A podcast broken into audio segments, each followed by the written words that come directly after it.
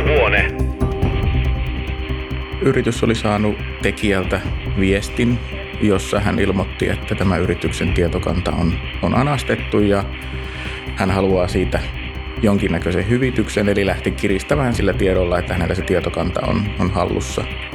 No on tämä erittäin poikkeuksellinen ja tällaista ei poliisihistoriassa ole tällaista samanlaista tapausta ollut ja toivottavasti ei samanlaista tulekaan tietenkään.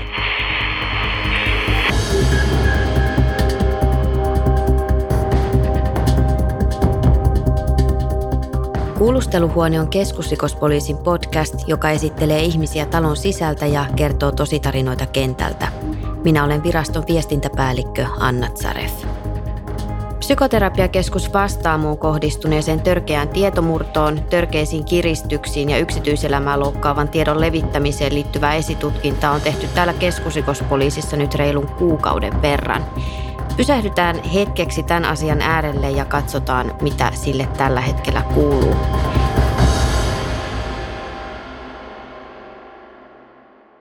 Tervetuloa Kuulusteluhuoneen erikoisjaksoon tutkinnanjohtaja, rikoskomissaario Marko Leponen Keskusrikospoliisista. Kiitos.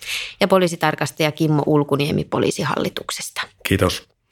Marko, Vastaamo teki tietomurrosta ja törkeästä kiristyksestä tutkintapyynnön poliisille syyskuun 29. päivä. Mikä tuolloin oli alkutilanne ja millaisiin toimiin poliisiasiassa lähti? Yritys oli saanut tekijältä viestin, jossa hän ilmoitti, että tämä yrityksen tietokanta on anastettu ja hän haluaa siitä jonkinnäköisen hyvityksen, eli lähti kiristämään sillä tiedolla, että hänellä se tietokanta on hallussa. Ja me käynnistettiin siitä samoin tein esitutkinta sitten yhdessä tämän yrityksen kanssa. Lähdettiin selvittämään sitä, että onko tosiaan näin, että tällä tekijällä voisi se tietokanta olla hallussaan ja onko jotain sellaisia toimenpiteitä, mitä me voidaan sitten tehdä, että me saataisiin se rikos estettyä, jotta hän ei voisi sitä julkaista. Niin kuin me kaikki tiedetään, niin kävi, että niitä tietoja on julkaistu netissä. Mikä tällä hetkellä tutkinnan tilanne on? Tutkinta etenee kovaa vauhtia, että se ei tietysti nyt tällä hetkellä julkisuuteen näy se, että miten kovasti tehdään töitä, että tämä tutkinta on tietyllä tavalla maratonjuoksu. Se alkukiihdytys on nyt otettu ja nyt on se ikään kuin sen pitkän tasaisen juoksun vaihe sitten, missä tehdään ihan raasti manuaalista työtä, etsitään sieltä valtavasta datamassasta niitä jälkiä, mitä sinne on jäänyt ja pyritään tunnistamaan sitten siellä taustalla sitä tekijä ja jotta päästäisiin sitten siihen vaiheeseen, että päästään siihen rikosvastuun toteuttamiseen. Tässä ehkä niin kuin poikkeuksellisesti, jos ajatellaan, että mäkin täällä viestintäpäällikkönä toimin ja tiedän, miten yleensä asioista ja esitutkinnoista tiedotetaan, niin tässä se tiedotus on ollut todella niukka. Mikä siihen on syynä? No osasyynä siihen tietysti on se, että siinä alkuvaiheessa niin me haluttiin turvata se esitutkinnan alkutoimet ja myös tehtiin kaikkemme sen eteen, että sitä tietokantaa ei julkaistaisi ja että me saataisiin se mahdollisesti takaisin, mutta että kaikesta huolimatta näin kävi. Ja sitten myös asian luonne on sen verran sensitiivinen, että siitä ei voi tällä hetkellä vielä hirvittävästi tiedottaa. Ja siinä myöskin ilmeisesti kyseessä se, että ei haluta myöskään tälle tekijälle tai tekijöille antaa tietoa siitä, että mitä poliisi mahdollisesti tekee ja tietää tällä hetkellä. No kyllä juuri näin, että se tekijöiden kiinni saaminen on tietysti sen rikosvastuun osalta se kaikista tärkein asia, mutta että samalla tämä tällainen tietyllä tavalla, ei voi puhua vaikenemisesta, mutta tämmöinen rajallinen tiedottaminen, niin se liittyy myös siihen asianomistajien oikeuden turvaamiseen sitten sillä tavalla, että se tekijän kiinni saaminen on paras tapa turvata myös näiden asianomistajien oikeus tässä prosessissa. Tässä myöskin aika poikkeuksellinen tilanne siinä mielessä, että normaalisti kun asiat tapahtuvat niin sanotussa reaalimaailmassa, niin haetaan silminnäkijöitä, jotka ovat nähneet jonkun tietyn tapahtuman ja siitä saattaa olla valokuvia tai siitä saattaa olla videoita tai muuta, mutta nyt puhutaan verkon silminnäkijöistä, niin minkälaista tietoa verkon silminnäkijät voivat poliisille tarjota? Ehkä se rinnastuu tietyllä tavalla niin kuin valokuvaan siinä mielessä, että he tekevät havaintoja siitä, että he on huomannut siellä verkossa, että joku kirjoittelee tai jakaa siellä jotakin ja ne pystyy tarjoamaan sitten meille vinkkejä esimerkiksi siitä, että missä tällaista tapahtuu. että me osataan kysyä sitten oikeasta paikasta oikeita asioita. Et se skaala niissä niin sanotussa silminnäkijähavainnoissa, niin se on tosi laaja. Kun on sellainen tavanomainen rikos, niin siinä tapauksessa niin silminnäkijät on niitä, ketkä näkee sen teon, kun taas sitten verkossa voidaan mennä tilanteessa taaksepäin ja katsoa, että mitä on tapahtunut vaikka eilen tai vuosi sitten tai muutama kuukausi sitten. Ja siitä saattaa olla myös sitten olemassa jotain jälkiä, jota sitten joku on huomannut tai on sitten muuta kautta saanut sellaista tietoa, mitä haluaa poliisille välittää. Et toki tästä ollaan keskusteltu ja Markolla on varmaan siitä ajatuksia, että minkälainen rooli pitäisi olla sitten ihmisillä, jotka haluaa toimittaa sitä tietoa. Pitääkö olla kovinkin aktiivinen sen tiedonhankinnan kanssa, että itse on sitä mieltä, että ei pitäisi olla, vaan sitten nimenomaan tehdään niitä havaintoja. Mikä ongelma siinä, Kimmo, on, että jos niin kuin kovin aktiivisesti niiden tietojen perässä on tai jollain tavalla myös käsittelee niitä tietoja, joihin törmää?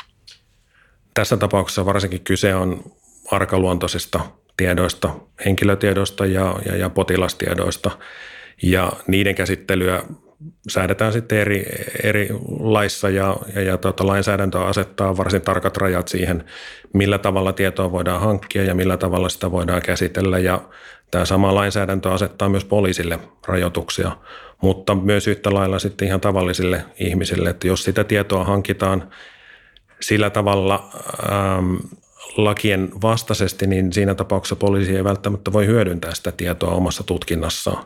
Ja se saattaa pahimmillaan sitten vaikeuttaa tutkintaa todella paljon. Sellainen toimiminen aktiivisena silminnäkijänä, se, että kertoo niistä havainnoistaan, se on tosi hyvä juttu, mutta että lähtee kaivamaan niitä, niin siinä ehkä hyvää tarkoittaessaan saattaa myös aiheuttaa paljon pahaa sille esitutkinnalle siinä mielessä, että meiltä estyy jonkun aineiston käyttäminen ja toisaalta se tekijä saattaa saada jopa tietyllä tavalla etumatkaa sitten siinä, että se saattaa viedä meitä monta askelta taaksepäin, niin se liian aktiivinen kaivaminen, niin soisin sen jätettävän viranomaisille.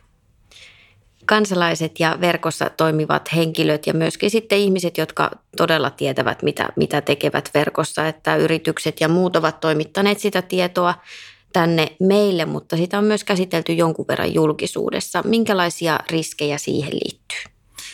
Se on tosi hienoa, että tietoa jaetaan poliisille ja että sitä jaetaan luottamuksellisesti, mutta että niiden asioiden avaaminen julkisuudessa saattaa sitten antaa näille tekijöille mahdollisesti jonkinnäköisiä signaaleja siitä, että heillä on jäänyt peittämättömiä jälkiä ja he rupeaa sitä tekemään, joka taas hankaloittaa sitä meidän työtä.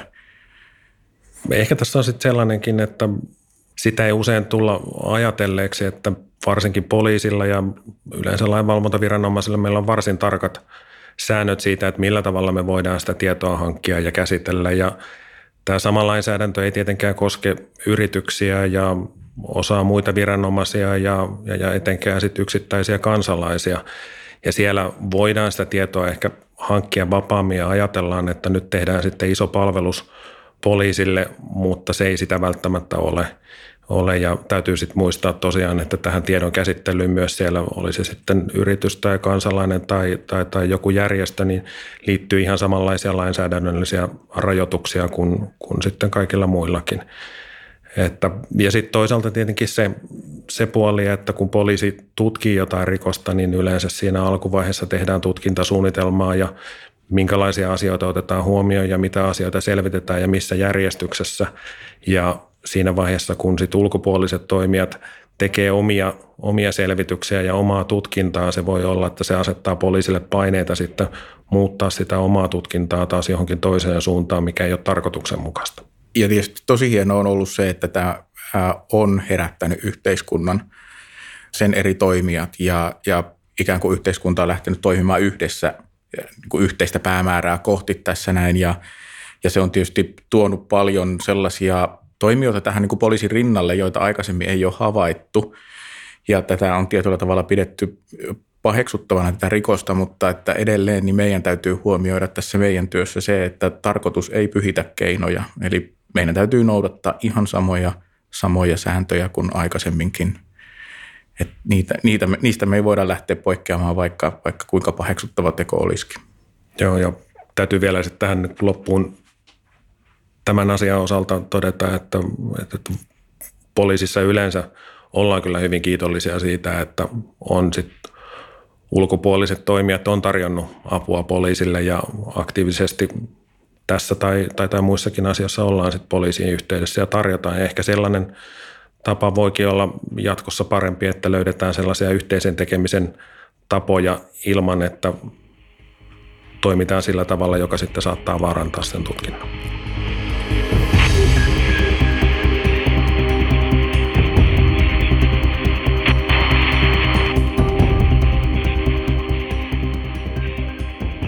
Tässä kokonaisuudessa on nyt tehty kaikkiaan 25 000 rikosilmoitusta. Tämä tuorein luku on nyt 9.11. saatu. Miten poikkeuksellinen rikosilmoitusmäärä tämä Kimmo on?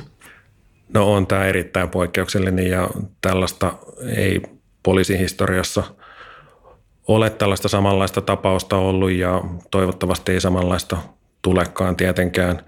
Ja näin suuri määrä rikosilmoituksia on sitten aiheuttanut sen, että vaikka se rikosilmoitus tehdään sähköisesti siellä verkossa, niin poliisin täytyy se siirtää siitä huolimatta poliisiasiain tietojärjestelmään. Ja tämä siirto tapahtuu hyvin pitkälti manuaalisesti, jossa poliisi tarkistaa sitten asian ja kirjaa siitä ilmoituksen ja tämä ilmoitusjäljennös sitten myöhemmin toimitetaan sinne ilmoittajalle, mikäli hän on näin pyytänyt sitä ilmoitusta tehdessään.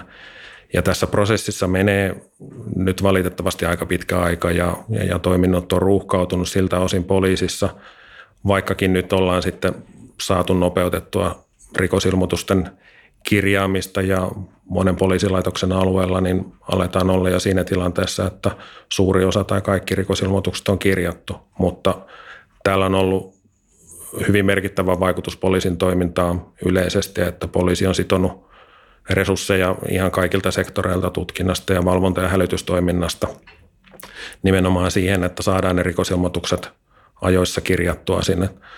Toki se täytyy muistaa, että siitä huolimatta, että tähän rikosilmoitusten kirjaamiseen on mennyt sitten tavanomasta enempää aikaa, niin sillä ei sinänsä ole vaikutusta tähän esitutkinnan etenemiseen.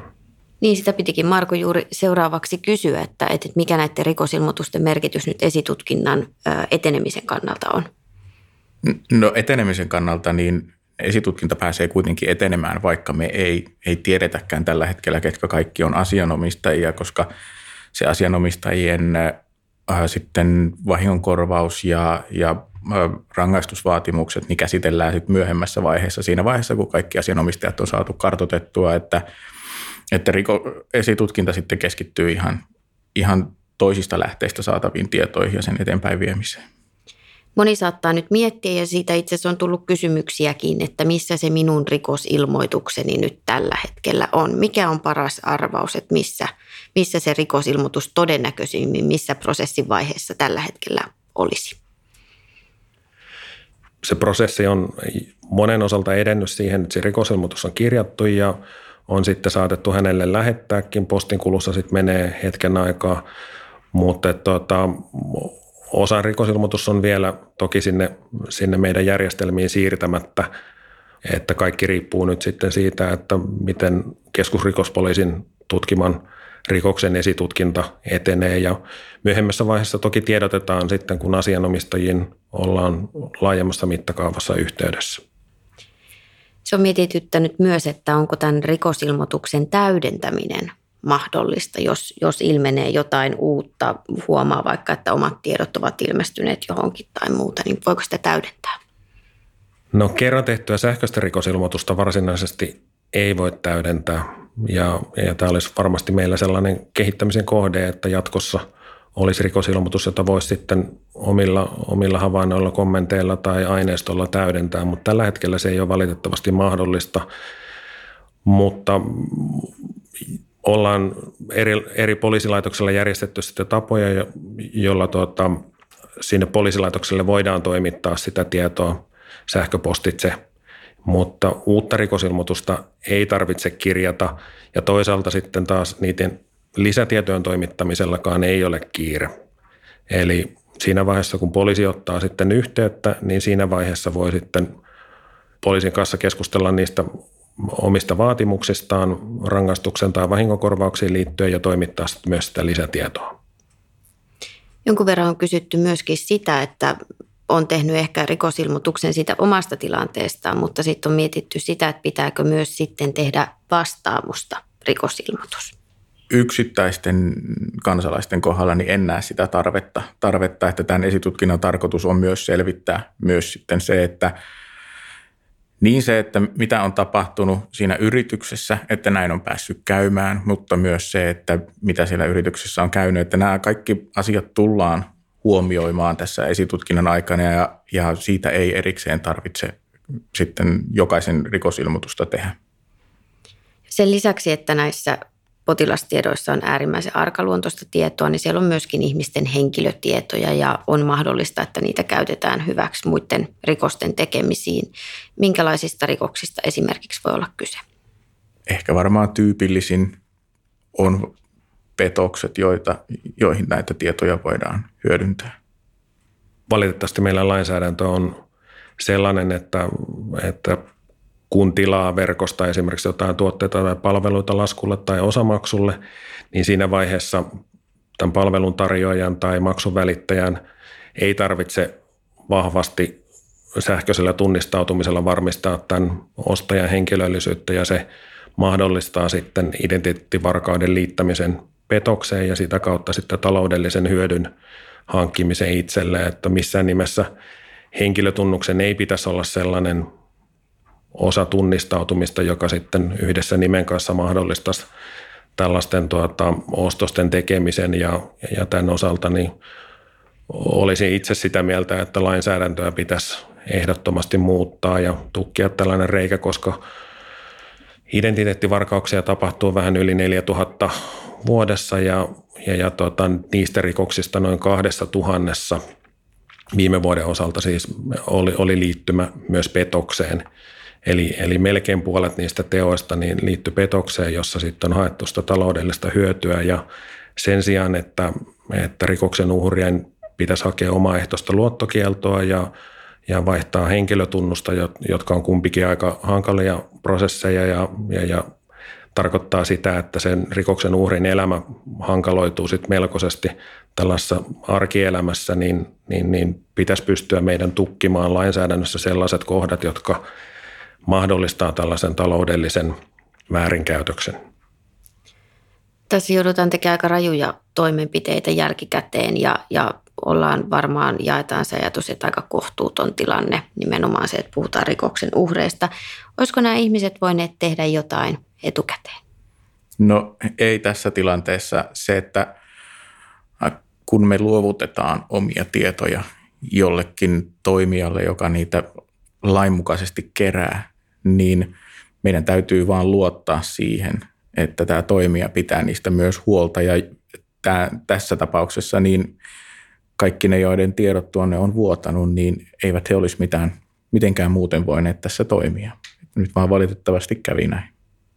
Joo, ja tämä on sellainen hyvä tai itse asiassa hyvin huono, ikävä esimerkki siitä, että kuinka kuka tahansa voi joutua tällaisen tietoverkkorikoksen, kyberrikoksen uhriksi.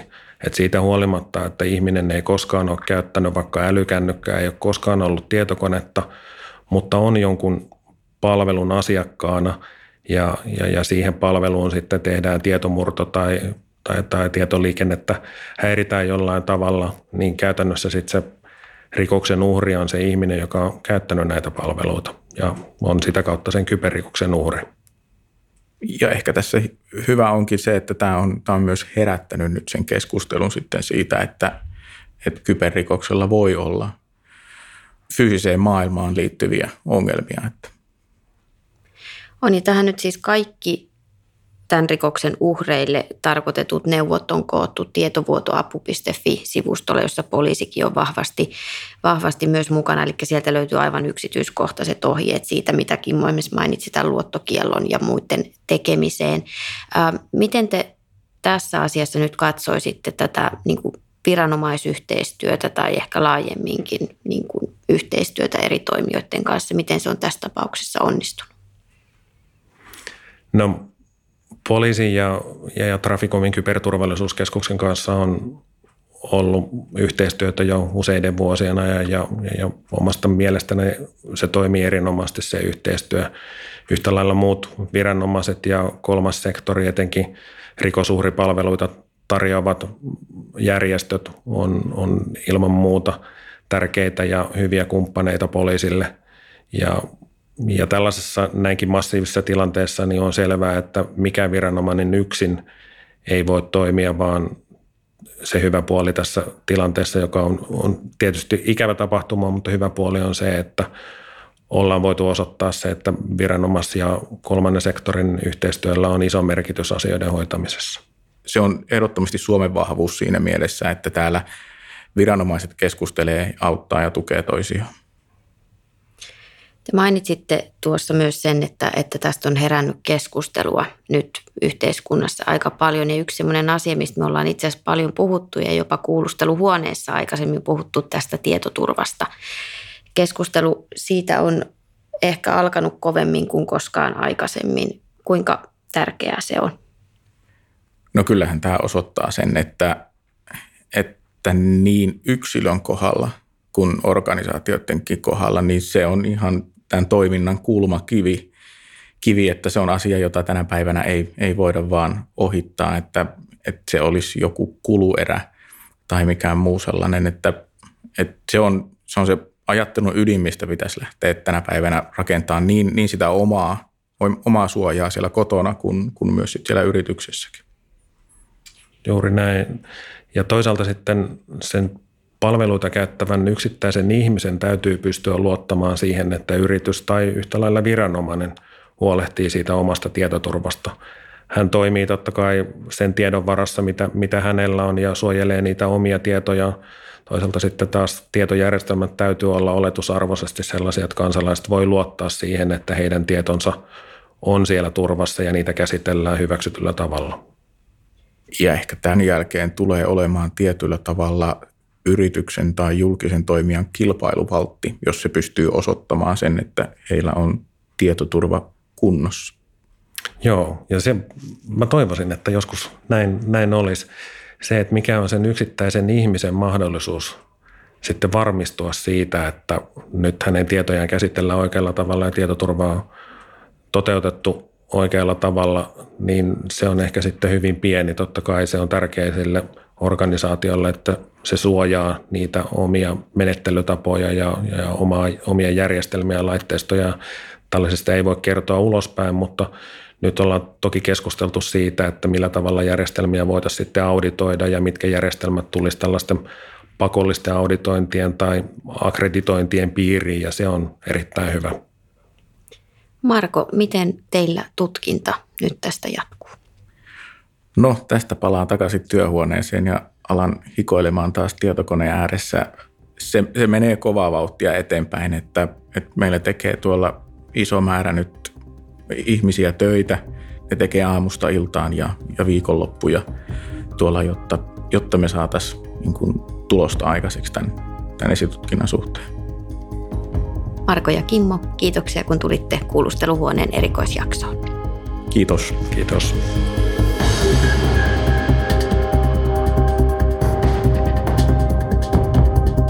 Tämä on Keskusrikospoliisi Kuulusteluhuone. Jos olet joutunut tämän jakson aiheena olevan rikoskokonaisuuden uhriksi, löydät tietoa aiheesta kootusti osoitteesta tietovuotoapu.fi. Podcastin on tuottanut Jaksomedia.